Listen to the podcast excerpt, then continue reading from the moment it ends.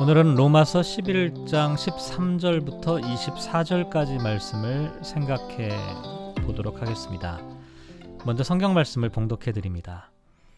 내가 이방인인 너희에게 말하노라. 내가 이방인의 사도인 만큼 내 직분을 영광스럽게 여기노니 이는 혹 내 곤욕을 아무쪼록 시기하게 하여 그들 중에서 얼마를 구원하려 함이라. 그들을 버리는 것이 세상의 화목이 되거든 그 받아들이는 것이 죽은 자 가운데서 살아나는 것이 아니면 무엇이리요. 제사하는 처음 익은 곡식가루가 거룩한 즉 떡덩이도 그러하고 뿌리가 거룩한 즉 가지도 그러하니라.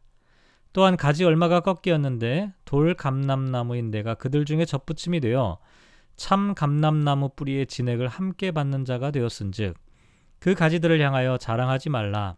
자랑할지라도 네가 뿌리를 보존하는 것이 아니요 뿌리가 너를 보존하는 것이니라. 그러면 네 말이 가지들이 꺾인 것은 나로 접붙임을 받게 하려 함이라 하리니 옳도다. 그들은 믿지 아니함으로 꺾이고 너는 믿음으로 섰느니라. 높은 마음을 품지 말고 도리어 두려워하라. 하나님이 원 가지들도 아끼지 아니하셨은즉 너도 아끼지 아니하시리라. 그러므로 하나님의 인자하심과 준엄하심을 보라. 넘어지는 자들에게는 준엄하심이 있으니 너희가 만일 하나님의 인자하심에 머물러 있으면 그 인자가 너희에게 있으리라. 그렇지 않으면 너도 찍히는 바 되리라. 그들도 믿지 아니하는 데에 머무르지 아니하면 접붙임을 받으리니 이는 거드, 그들을 접붙이실 능력이 하나님께 있습니다. 네가 원 감람, 돌 감람나무에서 찍힘을 받고 본성을 거슬러 좋은 감람나무의 접붙임을 받았으니 원 가지인 이 사람들이야 얼마나 더 자기 감람나무의 접붙임을, 접붙이심을 받으랴. 아멘.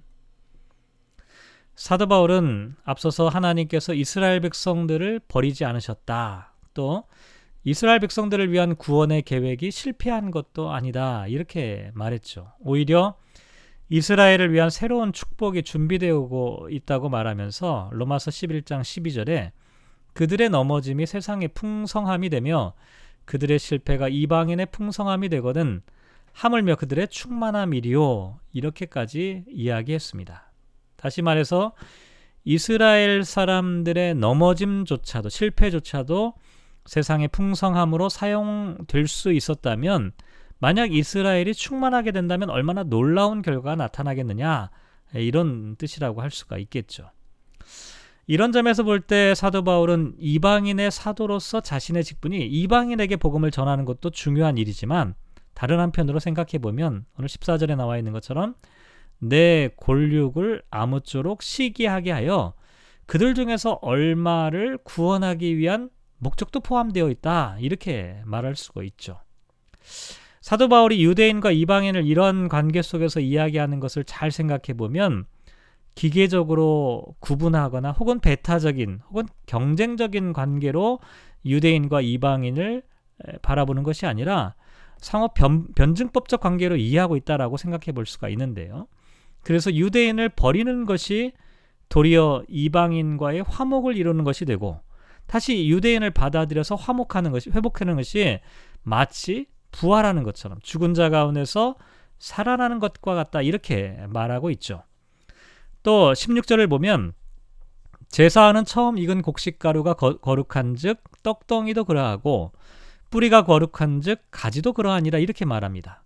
여기서 처음 익은 곡식가루, 뿌리 뭐 이런 표현들은 유대인을 나타내고요. 떡덩이, 가지는 이방인을 나타낸다고 볼 수가 있는데요.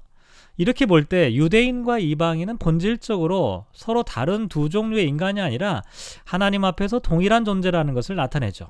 그러면서 이제 십칠 절부터 이십사 절까지 유대인과 이방인의 관계를 감람나무, 이 올리브나무의 접붙임이라고 하는 비유를 통해서 설명을 하고 있는데요.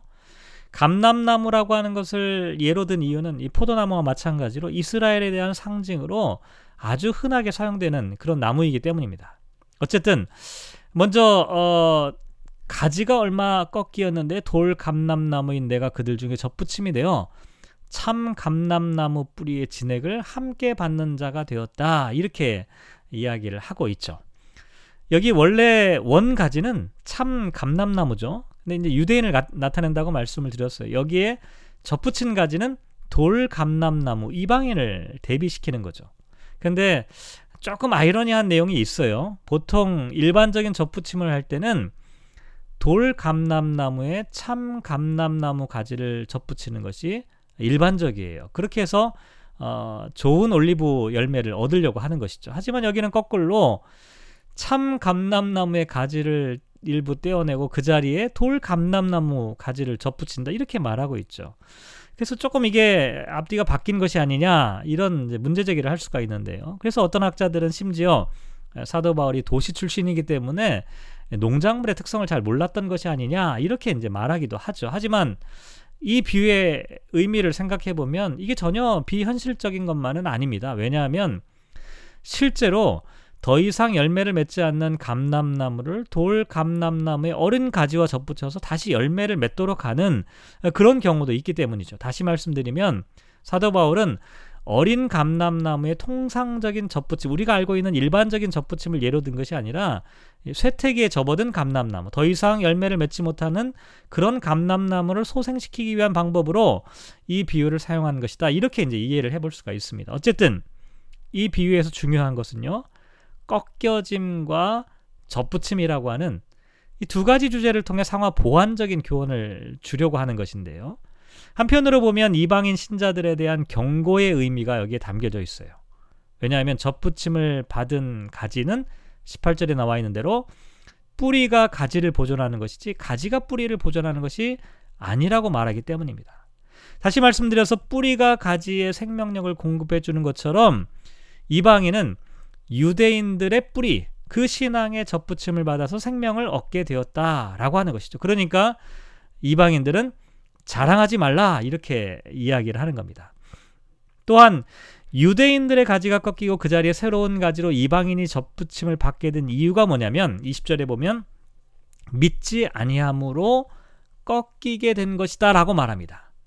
유대인들의 가지가 꺾인 이유는 행위 때문이 아니라 믿음 때문이고, 이방인들이 접붙임을 받게 된 이유도 자신들의 업적이나 행위의 결과가 아니라 믿음 때문이라는 것이죠. 그러니까 자기들한테 자랑할 게 없다는 거예요. 그래서 스스로 높은 마음을 품지 말라. 여기 높은 마음이라고 하는 것은 교만한 마음을 나타내죠.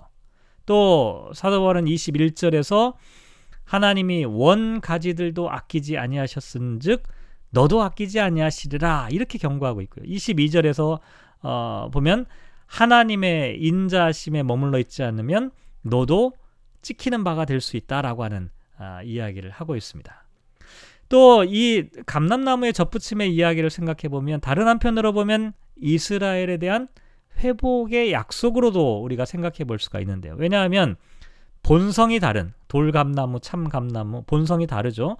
그런데 본성이 다른 돌감나무 가지도 원감람나무의 접붙임이 가능하다면 원래 가지가 원가지가 원래의 감람나무의 접붙임을 받는 것은 너무나 쉬운 일이라, 이렇게 볼 수가 있기 때문이죠. 이십사 절에 그렇게 나와 있어요. 그래서 감람나무 비유에서 나와 있는 이 이야기를 생각해 보면 앞서서 우리가 생각해 봤던 유대인과 이방인의 축복의 사슬이 계속 연결되는 것이 아닐까. 유대인들의 버림받음, 이 꺾임이 이방인의 접붙임의 계기가 되었고요. 다시 또 유대인들이 원가지의 접붙임을 받을 수 있는 가능성에 대한 이야기를 하고 있기 때문이죠. 오늘 말씀을 통해 신앙에는 특권과 우선권이 없다는 사실을 기억할 필요가 있습니다. 먼저 선택받은 유대인이라고 해서 우월적인 위치를 가질 수가 없고요. 이방인이라고 해서 배제되지도 않기 때문이죠.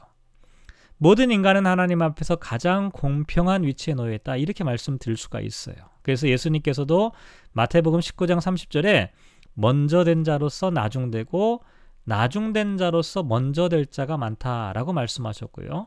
사도 바울도 고린도전서 십 장 십이 절에서 선줄로 생각하는 자는 넘어질까 조심하라 라고 하는 말씀을 남겼습니다. 우리 모두가 하나님 앞에서 겸손한 신앙으로 살아가야 하지 않을까 생각이 되네요. 오늘 말씀을 묵상하면서 이렇게 기도하면 어떨까요? 우리가 접붙임을, 받, 접붙임을 받은 사람임을 기억하면서 겸손하게 하소서.